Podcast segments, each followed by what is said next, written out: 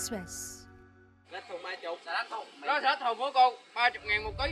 Ồ khoảng 30 cô ơi. Quá rẻ quá rẻ Giờ nó vắng như chùa đanh vậy đó. Ngày nào cũng như ngày nào, ngày nào cũng ế đồ hết đó xưa thì một đơn hàng người ta lấy tầm triệu triệu mấy hai triệu. Giờ thì một đơn hàng chỉ được hai ba trăm. Cây trắng nha anh ơi. Thưa quý vị, nhiều tiểu thương tại các chợ truyền thống ở thành phố đang điêu đứng vì vắng khách. Quý vị đang nghe podcast VN Express hôm nay.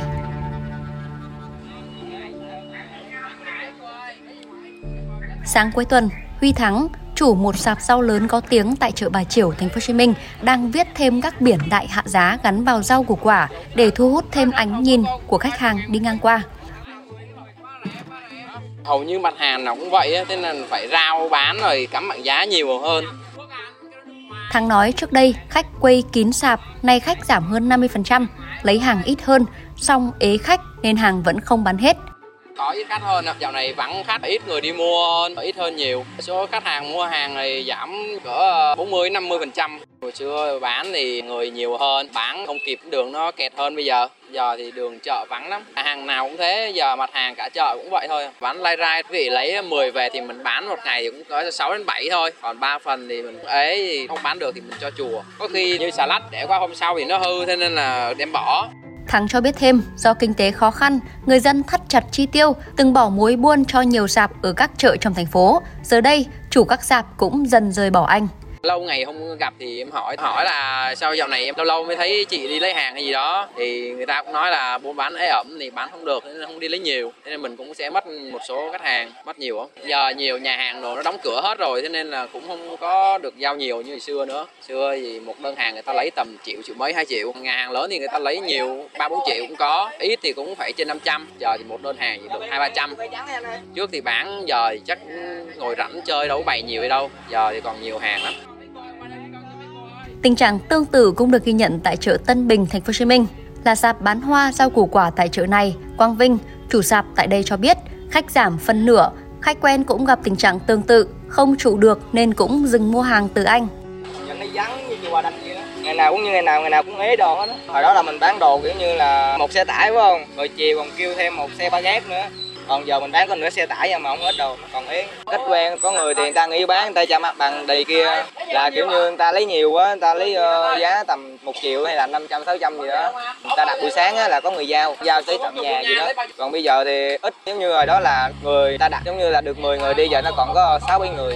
Còn hỏi người ta nó nói buôn bán ế ẩm kinh tế khó khăn người ta trả mặt bằng người ta không bán nữa. có người thì người ta về quê. Tiểu thương tại các chợ truyền thống ở thành phố đang lâm vào cảnh lao đao. Thống kê vào năm 2022 của Bộ Công Thương cho thấy cả nước hiện có khoảng 8.500 chợ, 35 đến 40% hàng hóa đang lưu thông qua chợ truyền thống, nhưng tốc độ tăng trưởng của kênh này chậm dần vì sức ép từ các mô hình bán lẻ hiện đại.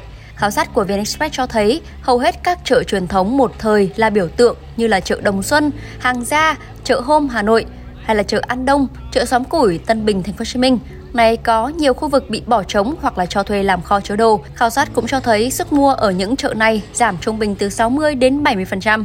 Lý giải về nguyên nhân khiến nhiều người thay đổi thói quen mua sắm, Phó giáo sư tiến sĩ Ngô Trí Long, nguyên viện trưởng Viện Nghiên cứu Thị trường Giá cả thuộc Bộ Tài chính chỉ ra 5 điểm. Một là kinh tế có dấu hiệu hồi phục nhưng thu nhập của người dân sụt giảm khiến sức mua yếu. Hai là cơ sở vật chất tại các chợ không đáp ứng được nhu cầu, nhiều nơi xuống cấp, gây mất an toàn cho khách mua sắm, số khác không đảm bảo vệ sinh môi trường. Ba là chất lượng hàng hóa bày bán tại chợ không đảm bảo. Bốn là giá bán tại các chợ thường không được niêm yết.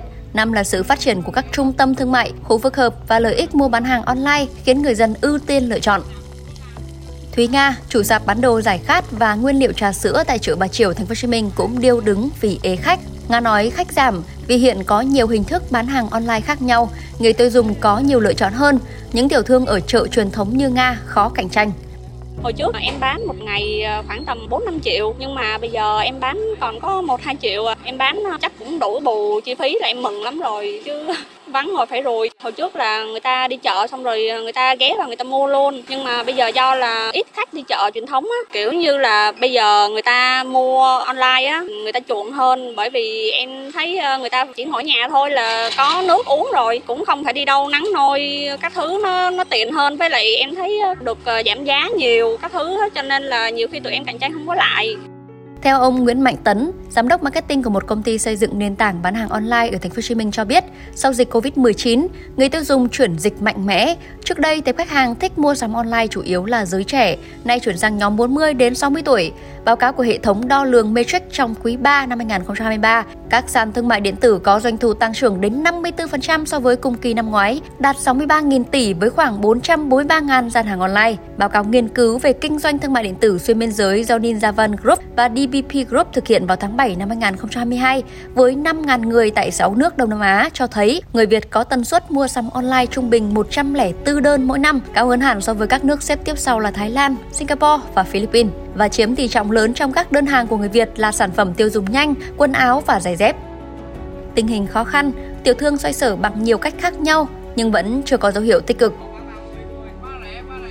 Ế khách thắng giảm giá tới 70% rẻ hơn so với các quầy khác, cắt phân nửa nhân viên, song việc buôn bán vẫn bấp bênh. Bán hàng rẻ hơn so với người ta vẫn ấy. Thì mình đứng mình rao giá ví cà chua 14 ngàn ký gì đó rẻ hơn so với người ta ba bốn ngàn có khi tới 10 ngàn luôn. Bán nó vẫn chậm ít người mua hơn.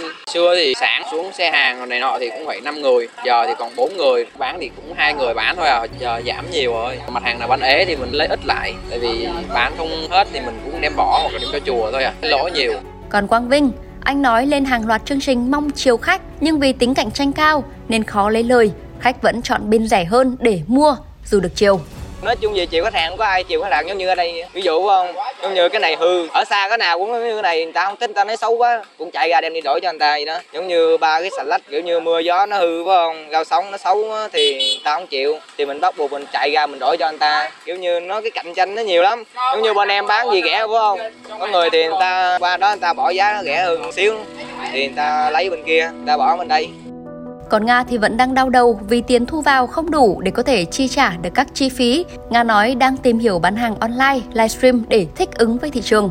Chỗ em thuê mặt bằng là khoảng tầm 10 triệu chị. Chi phí thì nó chỉ đủ thôi chứ em không có dư tiền điện nước rồi à, tiền mua nguyên vật liệu của em. Với lại à, tiền chi phí sinh hoạt em cũng cộng không được. Em cũng chưa có biết là dẹp tiệm rồi làm cái gì tiếp theo á. Cộng không được thì chắc phải phải phải đi tìm cái gì đó làm thêm phải tìm hiểu thêm cái việc bán online á.